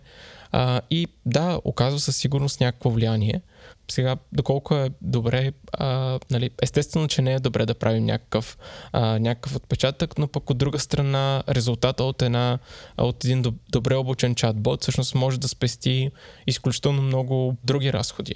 А, нали, в зависимост от това за какво точно се използва, като някакъв пример, ако една компания има нужда от сапорт, а, един чатбот може да поема много повече сапорт е, или едновременно може да отговори на много повече хора, отколкото ако вземем един, двама, трима, петима човека дори. Една такава система може да обслужи много повече хора, много по-бързо, в някои отношения много, по, а, много по-ефективно. А, разбира се, не винаги. А, винаги има момента, в който трябва и един оператор, нали, най-вероятно, който ще трябва да, да отговори на по-специалните случаи. Нали, честно казано, аз вчера, а, с нощи по-скоро, а, преминах през супермаркета. Нали, и в супермаркета до нас всъщност има и такъв тип автоматични каси, нали, които може сам да си, да си чекираш по някакъв начин. До голяма степен нали, положението е абсолютно също нали, на 4-5 каси, които са разположени там, всъщност един човек може да а, стои отзад и ако има някъде проблем, отива и обслужва, нали? Не е необходимо 5 човека едновременно да, да сканират това нещо. Практически, както можем да го видим така при касите на един супермаркет, по абсолютно същия начин един чатбот, който е добре натрениран, може да спести изключително много работа на няколко човека, всъщност просто един да ги следи нали, постоянно и да гледа как, как се тези неща и ако е необходимо да се намеси някъде. Окей. Okay. А оставяме на етичната част. Има хора, които като чуят, че окей, сега, сега заради някакъв чатбот, пък някакви хора си загубят работата. Има хора, които такъв тип неща ги плашат и ако а, някакси мога да надгради въпроса е, първо да започнем. Къде виждаш ти, а Еленко и той според мен да се обади, а, къде виждате вие двамата а, възможности реално чат-ботовете да има някакъв смисъл от тях. Защото много често нали, те звучат някакво яко, обаче понеже знаем, че е машина, ние се доверяваме на 100%. Пример. А, аз ползвам Revolut и наскоро ми се наложи да си приздам картата. Преиздадох я, не пристигна. И няма как да си говориш с Revolut. Нали, Revolut е някаква виртуална банка, изцяло дигитална. И трябваше да мина през някакъв чатбот. И му пиша, как, нали, то казва, здравей, аз съм чатбот. Кажи си проблема, Владо. И Владо си казва проблема. И то там ги, нали, генерира някакъв отговор, който не ме задоволява. И се наложи няколко пъти, дори когато отговаряш нещо смислено, аз да му кажа, бе не си прав, не ми харесва, и т.т. за да стигна до човек. Нали? В крайна сметка стигна до човек, той ми свърши работата. Преиздаде картата, издаде наново, картата дойде този път. Но нали, имаме някакъв такова едно, едно на ум нали, за ботовете. Тоест, до каква степен е реално нали, извън това, че е такава фенси технология, извън, че е забавно, нали, в момента генерираме някакви неща и ги качваме в Twitter. Кои са сферите, в които мислите, че наистина има реална полза и use case да го кажем на чист български язик? А, мисля, че може да се приложи при м, почти всички сфери, които по някакъв начин обслужват клиенти. Точно както даде в, този, в твоя пример. Нали, тук малко трябва да погледнем от страната на Revolut, нали, да видим всъщност колко, а, през колко случая нали, не е достигнал пък до, до крайния, а, до човека, нали, който да ти помогне да ти обслужи.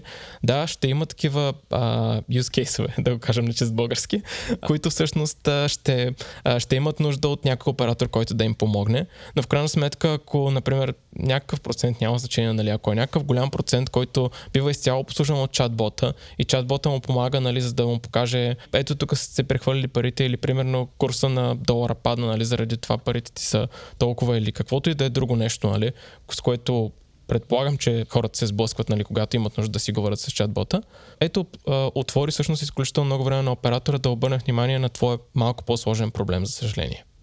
Аз си мисля, че първо имам така конспиративна теория, че повечето компании, които са свързани винаги с... има конспиративна теория. Да, винаги. Вкъщи има една тетрадка. Конспиративните теории на Еленко. там си пише всеки ден, като се сети. Земята плоска ли? че повечето... Не, земята не е плоска, малко е сплескана. А, повечето компании, които имат сапорт, който преди беше на тикети, бавно, но славно почнаха да преминават към чатове, което от една страна ми е неприятно, защото ме държи на штрек, нали, кога ще ми дойде номера на билета, кога ще си попълня как се казва, нещата и дали се появява жив човек и почва здрасти, здрасти. Какво става? Ми искам си настроя DNS еди как си, път то става еди що си. И според мен са започнали такъв процес, при който такива интеракции да ги въвеждат между два живи хора, за да може след време да натренира чат-ботове на 99% от случаите, които най-често са някакви тривиални. Има нужда да минат на някакво по-висше ниво. Но аз си мисля, че скоро време ще може да имаме чат-ботове, които не толкова да ти решават проблем от типа на а, нещо се опитах да направи не стана, както е на Владо. А според мен ще има съвсем читави чат-ботове, които да генерират, да вземат части от най-мунданния адвокатски или общински административен труд от типа да ти генерират договор за найем или някакъв вид а, жалба. В смисъл, че нещо, което е, се казва, сега може да изтеглиш темплейт от интернет, да промениш две-три неща да стане, но, но до време този вид услуги ще, се, ще, ще, бъдат автоматизирани по този начин, като създаване на нещо, а не решаване на проблема. А, прав си, има доста... Доколко това е чатбот, можем да го сложим нали, само в категорията на чатбот. Но да, има ам, доста в момента ресърч, който пак на чист български, доста изследвания, които са от една страна са чисто а, в сферата на у, обу, машините, които се обучават, т.е. доколко това може да стане. И от друга страна има доста изследвания, които проверят доколко това ще е легално, какви ще са самите предизвикателства да бъде направено така, кой носи отговорността. Аз съм си говорил с адвокати, конкретно за частта, в която нали, чрез някакъв кратък разговор, от другата страна ти се появи някакъв най-обикновеният типов договор, който имаш нужда. Да, за продажба на кола, да речем. Да, нещо и те казаха, че... Нали, защото аз, аз питах, добре, вие чувствате ли се заплашени от такова нещо? А те казват, не, моля, смисъл, нека това да го има, нали, такива неща ни се махат от главата, да правим някакви там реалните, по-сложните работи. Примерно, а, ние да четеме договори, които човек или да, да казваме, тук има някакви неща, които не са наред, а, нали, въобще да се занимаваме с такъв тип работа, а не просто да, да бълваме някакви еднотипни неща, в които сменяме нещо, почти като на шаблон, просто променяме променливи. променливи. Така че адвокатите конкретно се радват от една такава подобна развръзка. А, но ето първи use case, както някакси тук го напипаме. Очевидно, нали, първо ниво поддръжка за всякакви такива електронни услуги. Това е нещо, което изглежда доста обещаващо. Аз, Еленко, по-скоро считам, че не си в теорията на конспирацията, че м- макар, че по, някак, по някакъв начин си в теорията на конспирацията, защото ако попитаме един човек, ти сега, ако имаш проблем, как искаш този проблем да бъде решен? Искаш да попълниш формуляр и да чакаш да ти бъде решен или искаш да си поговориш с някой? Познай какво ще избере човека. С всеки ще иска да каже, аз искам, искам да питам някой, той да ми помогне. И въпросът е как питаш. Питаш в чат. Смисъл, нали, сега може и по телефона се обадиш, разбира се, обаче нали, не е толкова удобно, предполагам. Та, а, а, според мен голяма част от прехвърлянето в, под формата на чат на такъв вид разговори, такъв вид поддръжка е не просто за да обучават машина. Според мен е възможността да се обучава машина е а, си така странична полза спрямо това реално на човека, нали, интерфейса за комуникация да е да му е по-естествен. Mm. Да не е толкова страшно. Аз само като си помисля, че примерно, дори за някакви прости неща ще трябва да попълня формуляр и отвътре ми е, почвам да го отлагам. Бе, неприятно ми е. Докато ако просто ще кажа, бе, ай, кажи ми тук какво да, какво да направя, ми е много по-лесно. А, но си прав, че всъщност, ако ето това би била тренинг дейтата. Реално от тук а, нали, експерти като Явор много лесно биха могли да, да обучат машина, която да отговаря на най-често задаваните въпроси, например. а, само върху исторически проверени разговори, които са записани между реални хора. И всъщност да има машина, която да замени едната страна. А, Явре, според тебе това, аз дадох примера с адвокатите, сега, адвокати, с които аз съм си говорил, не бяха ужасени, но съм се срещал с доста хора, които такъв вид, не знам, такова стечение обстоятелство ги ужасява и считат, че всъщност това не е етично. Твоето мнение по този въпрос какво е? Мисъл, трябва ли хора, които правят, да кажем, еднотипна, еднотипно повторяемо действие, ако те примерно си загубят работата заради това, заради чат-бот, това окей ли е? Ами, а, винаги вярвам, че ще, а, ще намерим и други неща, които всъщност ще имаме да вършим. Нали, а, колкото и някакъв а, еднотипен тип работа, нали, всяка а, иновация, която е въведена, добре, може би не всяка е обвързана директно към някой тип работа, но много иновации, които са въвеждани през годините, нали, технически иновации, дори не просто когато говорим за компютъри, ако се върнем и по-назад а, в, а, във времето, всъщност те са довеждали до някакъв тип еднотипна работа да спре. Като цяло автоматизацията на абсолютно всичко е довеждала до много еднотипни работи да спрат. И въпреки това, еднотип, нали, тези неща не са приключили и все още продължават да, да се случват. И хората нали, не са останали без работа. Да, окей, започнали са да вършат нещо друго. Нали. Така че винаги има хиляди неща, които ние като а, хора имаме нужда да, да довършим. И а, да, в крайна сметка и тези а, чат-ботове или каквато и да е друга интелигентна система, тя ще има нужда да се обучи в някакъв момент, тя ще има нужда да се развива в някакъв момент, тя ще има нужда от помощ и от хората, които да, да я обучат а, на това нещо. Така че винаги ще имаме работа, макар и да се промени малко естеството. Поне според мен. Да. А, тук ни съвпадат, съвпадат ни гледните точки, защото а, то може би на нас ни е лесно, защото нали, ние работим в един сектор, софтуерният сектор винаги е свързан с някаква автоматизация. На практика софтуера е а, форма на автоматизация на някакъв процес или улеснява нещо да се върши по-бързо. Но понеже аз съм такъв много веб човек и винаги, нали, като стигне до този момент си казвам, окей, то, ако примерно нямаше интернет и нямаше веб, нямаше го веб серверите, където той, той е автоматизация за разпращане на данни, ние ако всичко трябваше да си стои на едно ниво, просто щяхме да седиме и хората да печатат на пишеща машина на лист. И всеки, който поиска нещо, трябваше някой да му го напечатва в реално време и да му ги дава, нали, за да бъде възможно някакси най-непроменено. Обаче ето, появили се нали, печатниците, където е автоматизиран процесът да печата. Именно поради тази причина. След това се появи интернет, който промени това. И така появяват се нови технологии постоянно, които ускоряват създаването и разпространението на информация. Така че това е естествено. Но някакси този разговор всеки път стартира, като се появи нещо ново. Но то всъщност сега това няма ли да убие. Да, ще го промени, но може би е за добро. Нали? заменяме едно нещо, нали, едно нещо умира, но се появява нещо друго. И а, според мен ние като хора не трябва да тъгуваме за неща, които са еднотипни, повторяеми. нали, по-скоро биваме освободени от това да се занимаваме с тях. Еленко. Аз си мисля, че тъгуват хора, които а, ги е страх. А, не, най-вече хора, които а, са много комфортни в работата си и не искат да научат нещо ново. В смисъл, те са най-тъжните и най-ужасените от това, че някаква автоматизация ще им отнеме работата. Може да направим паралел, че през 60-те години всек, всеки един кюбикъл в една голяма американска корпорация е била една клетка от Excel. Т.е. ти подаваш на човека в Cubicle 12B да ти даде какъв е прихода от еди, какво си миналия месец и той го смята един ден и ти връща някакво число. Нали? В наши дни това го има Excel. А сега има хора, които са изморени от Excel. А това ми, като си говорихте си се смях тук и си представих как след 5 години ще има хора, като оф, човек писна ми да правя чат-ботове по цял ден, сега ще, ще направя, ще направя един чат-бот, който да прави чат-ботове, такъв ще е някакъв архибот, който той, той ще ги замисля. Оф, тя, ти като ги говориш тия неща и веднага...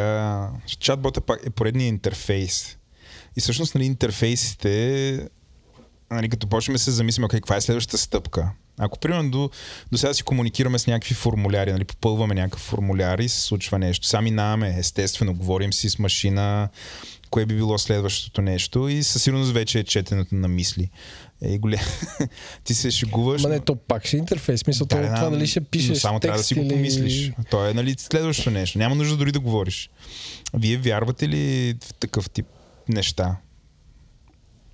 Ами и да не вярваме и, да вярваме, мисля, че един ден ще дойде така или иначе, каквото, каквото и да правим, както се развива света, нали? Мисля, че ще достигнем до там. Кога и как и кой ще го направи, дали ще е Елон Мъск или някой друг, нали? Доста вероятно е да, да участва той, но ще видим. Аз, аз мисля, че по-скоро следващото нещо ще е ам, някакъв вид предогаждане на нуждите на даден човек. В смисъл не е да... Няма да е четене на мисли, ще чета елек, елек, електромагнитните сигнали на мозъка, а на база някаква много голяма статистическа вероятност някаква машина ще ти сервира информация, която ти очакваш да видиш в, в този момент. Тоест такъв вид четене на мислиш. Няма да има, няма да носиш една шапка и тя да ти чете да, е така памучна. машината трябва да има ужасно много информация за те, какво какво правиш, е спира, да, да, да успее да, да предугади.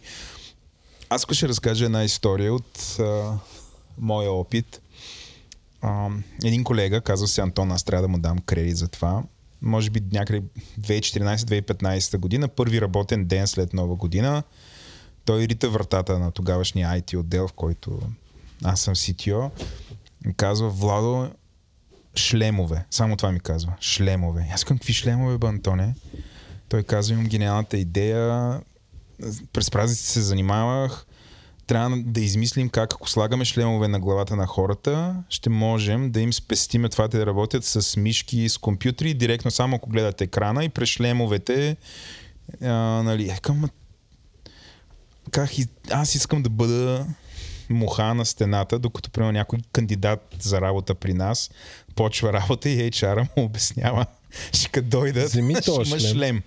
А, но такъв тип неща започнаха да се появяват в момента. Тоест Антони бил супервизионер. Нали, аз бях, а, нали, не си го представям, но такъв тип неща ставаха. Например, доста от а, кейс стадитета, които имаме друг подкаст, който се казва Естествен интелект, който е за психология. Но голяма част от кейс стадитета, които се разглеждат са свързани по някакъв начин с такъв вид технология, в който хора а, стоят с шлем, който с шлем, който е безопасен за тях. По някакъв начин машината предогажда или създава някакъв модел спрямо тяхното поведение, желание и така нататък. И оттам банда психолози вече изграждат някаква теза за, за психиката на човека. Така че такива неща видимо ще останат. Сега въпроса към Явор, ти би ли ползвал подобно нещо, да кажем, за да програмираш на Java? Или ти си стоиш на клавиатурата, там да си е механична, да си натискаш. Колкото и да харесвам механичните клавиатури, а, определено бих пробвал. В смисъл, интересно ми е всъщност да, да пробвам подобни неща, да видя какво е, как, как ще представлява и така нататък. Дали ще свикна, не знам. Трябва да пробвам, честно казано. Но, но определено нещо такова ми звучи, ми звучи много интересно и като цяло съм надежден за разнообразни нови технологии, да не кажа за всички, нали, да не прекалявам, но а, нали, всякакви нови такива технологии съм ентусиаст да видя какво се случва, как се случва.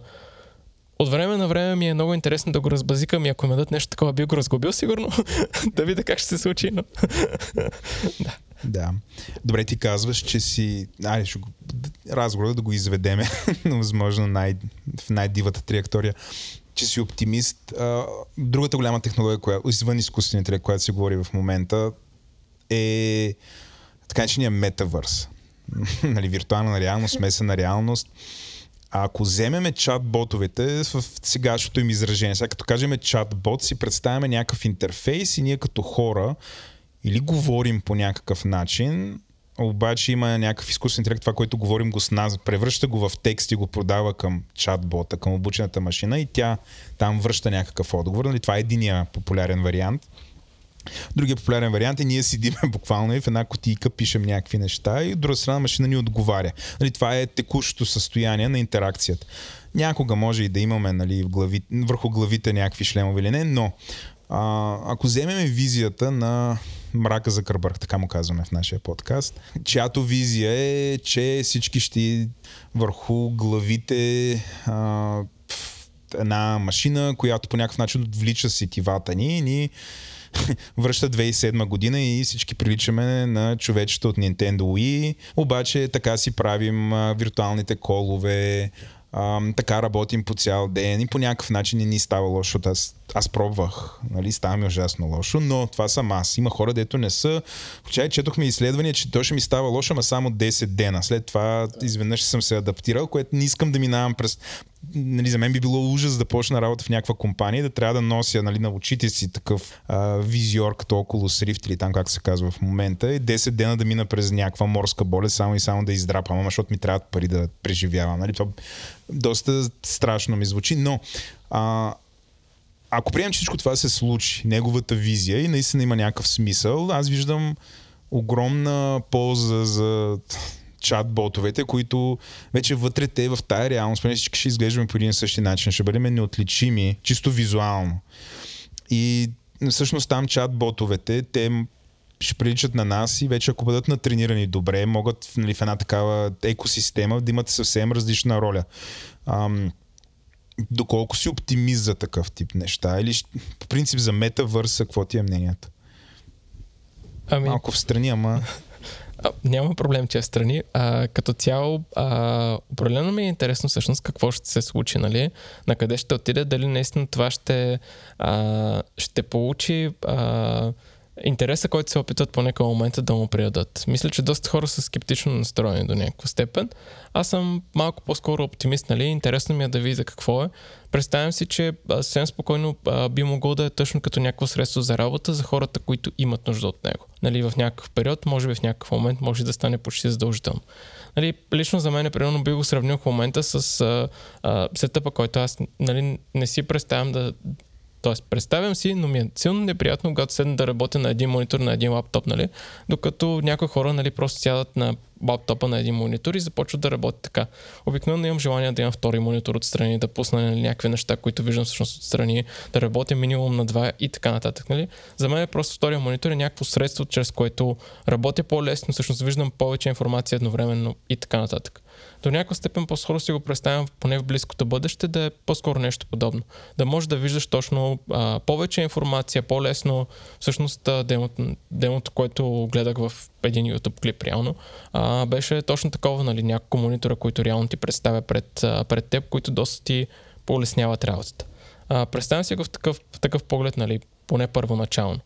А, оттам нататък вече дали ще бъдем заблудени, когато си общуваме с някой там, че общуваме с а, а, AI или всъщност а, не общуваме с, истин, с истински човек. Сега със сигурност звучи малко повече, когато не можеш да различиш с кого точно общуваш. А, нали, малко, е, малко е притеснително. А, но а, да, само времето ще покаже дали ще стигнем до там. Определено би им било интересно да общувам с някой, който може да ме заблуди всъщност, че не е. А, Според мен, Владо, тук нашите приятели адвокатите ще се намесят и ще има регулация. Където чат-ботовете са с значка началото чат Най-вероятно, да. И някой ще, ще фейква. Mm-hmm. И ще има корупция, хора ще си слагат значки на чат-ботове, да ги пускат други зали, където не да, хора. Да, да.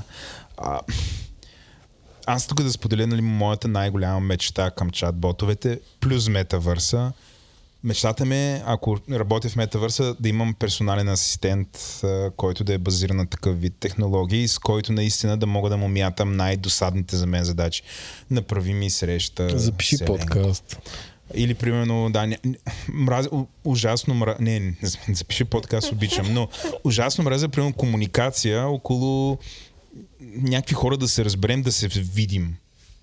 Това е убиец. В смисъл тече, айде сега има такива улеснения. Но обаче ако го правиш с хора, които не сте в една и съща фирма и нямаш достъп до календарите, е кошмар такова нещо да се случва. Така че аз си представям, ако примерно нали, някой иска среща с мен, просто да си говори там с асистента ми и да се оправят, нали, да има а, такова нещо. Да му мятам супер досадни неща. Например, направи ми час да си сменя гумите на колата, да се Всякакви и такива неща. Нали, това с удоволствие бих го ползвал. Ам, така че, нали, ако метавърса отключва так подобно нещо, това така бих, би ме спечелил. За момента аз съм скептик, а, нали, който слуша този подкаст, знае, тук ние с Еленко редовно мятаме върху метавърса, възможно най-големите кални камъни, които може да метнем, но а, нали, ако трябва да сложа шапката на мечтател, нали, това са моите мечти. А, колко далеч мисля, че сме от това, всъщност, като технология? Нали, аз работя в компания, която практически се занимава с такъв вид неща и А, не знам, мисля, че като цяло не сме особено близо. От друга страна, ето, хоп, излиза чат GPT и из- изведнъж всичко това изглежда страшно близо.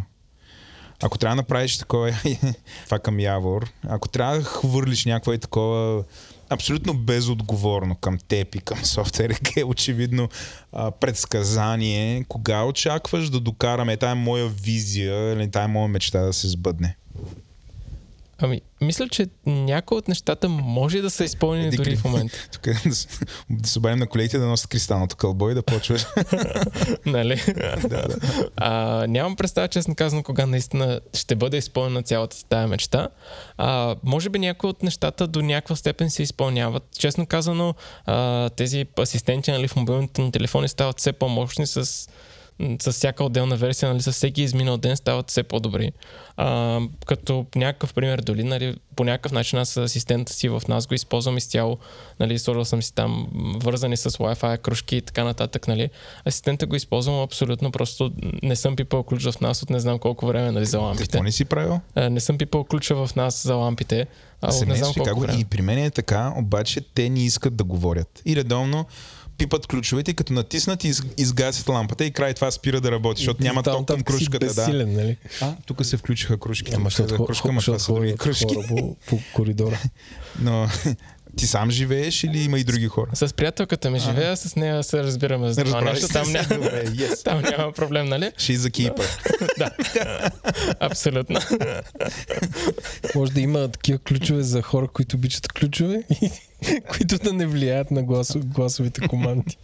А, аз искам да ви припомня, може би преди 3 години беше, една презентация на Google I.O., където представиха новия Google асистент, който в ефир на самата презентация се обади в един фризьорски салон и с човешки глас запази час за съответния човек.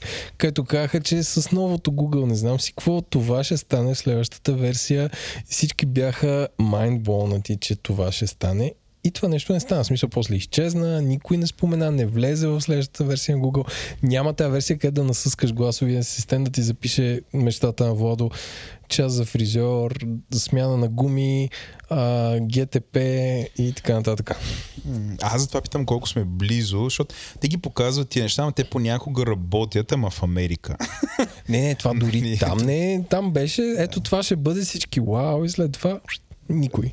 А тогава бях чел точно някакви статии, че някой го е пробвал и ня... по някакъв начин е достигнал като някакво демо, но предполагам, че са възникнали някакви проблеми и са го спрели. Аз най-вече такива правни проблеми си представям, защото Тоест, ти, ако твой асистент се звънне някъде, защото най-вероятно център за гуми няма чатбот все още, ще трябва да се обажда. А, тук стават нещата. От, откъде на къде роботи ще звънят на хора и ще ги казват да правят неща. Е, тук, тук вече чия е отговорността, ако нещо се омаже, е въпроса. Ти му кажеш, не, аз не съм звънял за гуми. Моя ще го пребия този асистент, само да го фана. Ще го изтрия. Ще му изтрия мозъка. То това е, може би, най-страшното за изкуствения интелект. Да, го, да му изтриеш, да му изтриеш знанието. А, а аз си представи всъщност, ако и отсреща от гумите имат изкуствен интелект, и просто два изкуствени интелекта започнат да си говорят. И само и тогава можеш да запишеш час за нещо друго. И ги избием. Просто си избием изкуствените интелекти. Накрая отиваш и за болекар. да. Пак е нещо, ама ще имаш проблеми с колата. Добре, ние като че ли отиваме така към финала. Минахме визионерската част. Сега според мен трябва наистина да си говорим за чат GPT. Хора, това нещо решава задачи по математика. Ма решава ли ги или изглежда, че ги решава? Решава ги, казва ти как да ги решиш. Е, ама те, проверил ли си го наистина? Е, не съм набухал учебника за пети клас, Владо, но, Защото, но да. това си е проект. Наснимаш учебника за пети клас, пускаш го в чат GPT и казваш да, не, да, не. Ще свършиш малко работа да натренираш Но още и това е нещо. Явор, което преди малко спомена, нали, в а, Stack Overflow спряха възможността чрез каквито и да е роботи да се генерират отговори на каквито и да е въпроси. А добре, това как пречи, ако аз задам въпрос в Stack Overflow, един човек с тези две ръце да отиде да го песне в чат GPT, да генерира отговор и да го върне обратно в своя акаунт? Никак. Те обявиха, че ако разберат по някакъв начин, ще ти санкционират акаунт. А, окей. Не, не изтрият директно, казаха санкционират по някакъв начин. Нали, ще видим как точно ще го санкционират. Сега и въпросът е как ще разберат, нали? И как могат да го докажат, тъй като все пак е някакъв текст, който теоретично ти можеш да генерираш, нали, същия. Не може просто човека да е глупав. Това е такова дискриминация. Толкова си мога, нали? Не, според мен няма проблем да си глупав или да не- да не даваш точни отговори. Въпросът е да не спамиш навсякъде. И според мен ще заподозират такива акаунти, които са човешки, но се изказват навсякъде, имат много ниска успеваемост. Това според мен би бил червения флаг. А, Абсолютно и такива, които всъщност дават изключително много, много отговори. Нали? Ако дадеш не знам, на някакви сложни а, въпроси нали, около програмирането, ако дадеш а, 100 отговора в един час, нали, най-вероятно не си успял да ги генерираш за по 20 секунди, нали, при положение, че един програм ще отнема по момент да напише същото нещо. Пък камо ли да намери някой бък, нали. А, Еленко тук, той е, рядко му се получава, е възхитен от някаква технология. Сега според мен технологията е фенси, но нали, това предупреждение за всички наши слушатели, нали, моето мнение е, че трябва да се внимава, т.е. да не, да не и се доверяваме. А, не знам, аз бих го третирал като по някакъв начин като лелята от... Аре, това някакъв човек от нашия блог, който го питам по някакъв въпрос. Май така сме в асансьора. И аз го питам. Той може ми да даде много добър отговор. Може и да не ми даде добър отговор. Ако аз го приема този отговор и за направя нещо, то си е за мене. Тоест аз не мога да му търся на него сметка. Мисля, че това е така някакси статуса на този вид технология. Ти, Явор, е съгласен ли си, освен че наистина е много фенси цялата работа? А, абсолютно изглежда страхотно. А, всъщност е страхотно демо реално за тази технология и за бъдещето на тези технологии и се радвам, че е, че е изкарано, защото хората говорят за нея, виждат го, виждат потенциала като цяло, което е, което е много ценно. А, и да, абсолютно точно както каза, той- той в а, блокбоста, в който го обявиха всъщност, те казаха, че а, нали, а, има все пак а, някакви грешки, възможно е да допусне грешки. Нали, не можем да му се доверим просто а, директно. А, трябва да имаме някакви, а, някакви известни съмнения поне. И действително, всъщност, точно когато го видях, нали, протех ръце и си казах, о, сега ще видя какво може да стане с него. Мога ли да го прецакам? И веднага, нали, започнах, зап- изкарах няколко задачи, нали, изкарах няколко по- по-лесни задачи и всичко си го реши, нали, без никакъв проблем в по-лесните задачи. Задълбах малко повече и вече започнаха всъщност да се прокрадват някакви елементи на не много добре генериран код, нали. Всъщност опитах се да, да го накарам да генерира няколко програми. А, вече започнаха нали, да се появяват някакви проблеми, да се появяват нали, неща, които не е изпълнил както е по задание, нали, а просто както си е решил. А, и, и така. А, така че да, а, добре е нали, всъщност да, да ни помогне да генерира нещо, но е добре след това да преминем през генерирането поне към момента. Поне като това, което видях, нали, то не знам, може и всеки ден да се променя, нали, и утре може и да е по-добро. А, според мен големия смисъл на такъв вид технология е, ако някакси в автоматизация, автоматизации там, където има някакъв а, продукт свързан с обработка на данни и на знание, но че цялото, не, цялото нещо трябва да бъде съпървайзвано. Тоест представям си как а, хора, които, нали, мой, мой, мой любим пример, пишат преразкази, нали, могат да използват подобно нещо, много набързо да, а, да получат някаква версия на това, за което, примерно, преразказват. Или ако някой прави някакъв ресърч, много набързо да получи някакъв снапшот от факти по темата, която ресърчва, но да има на ум, че трябва да ги провери. Но поне му е спестено някакси предварителния набор на факти. Но просто трябва да се внимава с контрола. Тоест има стойност. Въпросът е къде нали, такъв тип хора, които се занимават с тези автоматизации, къде ще измислят как ще е стратегията те да бъдат приложени. А, Или просто да. може да се използва за генериране на клюки за жълти вестници. Това е най... Това е един от страх... Това е нещата, които много ни, ни е страх, че заради такъв вид use case а, нали, ще излезе много лошо име въобще на всички този вид технологии, защото наистина това може да бъде използвано като оръжие за разпространение на дезинформация, пропаганда, а, клюки, какво ли не.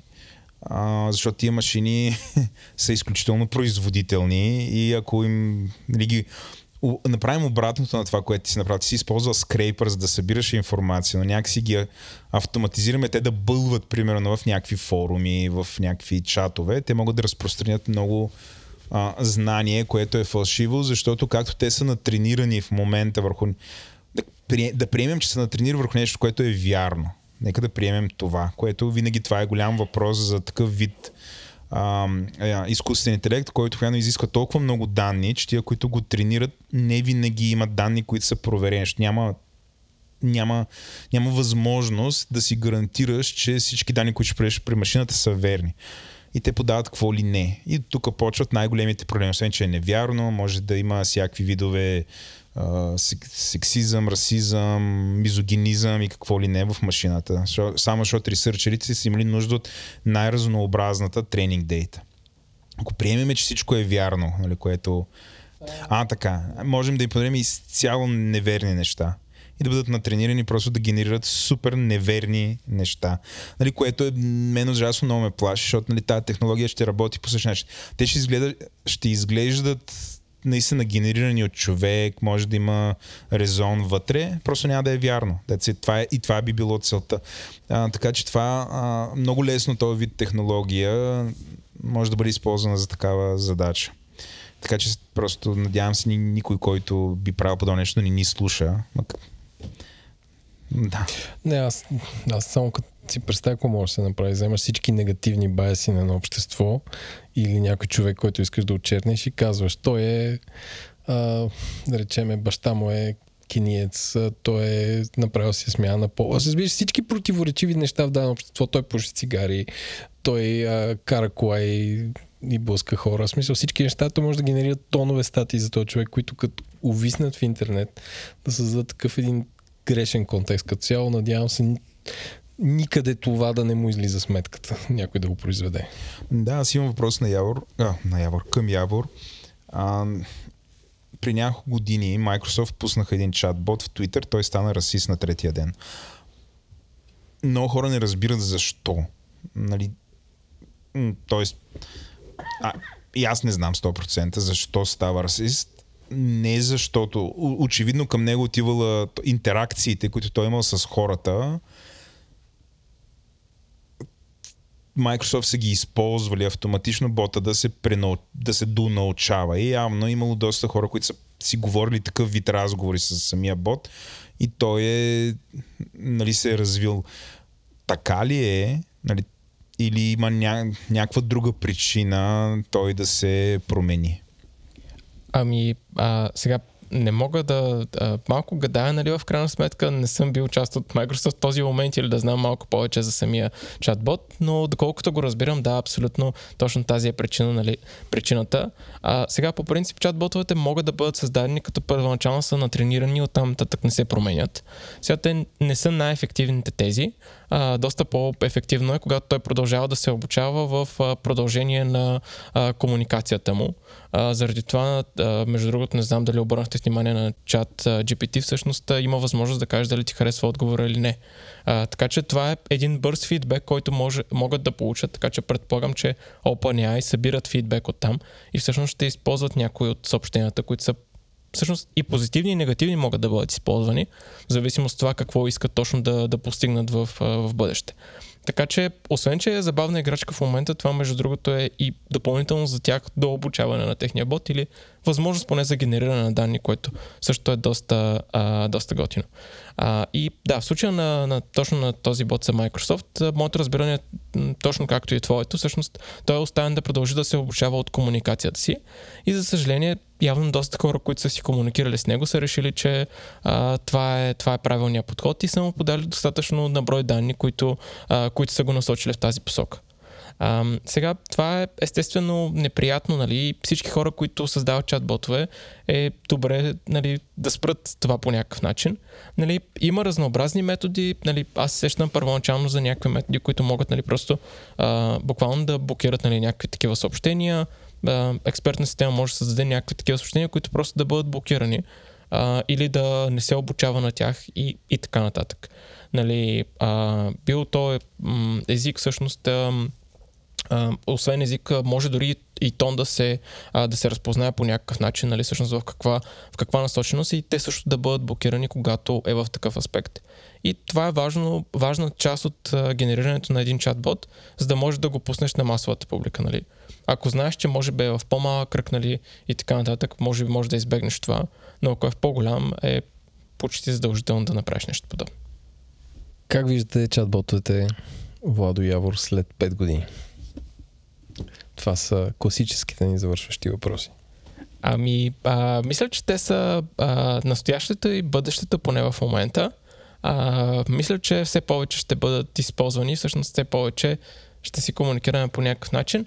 Предполагам, че ще се промени малко интерфейса. Мисля, че все повече ще започнем да преминаваме от простия текстбокс, точно както казахме и по-рано, в някакъв а, език, говорене и така нататък.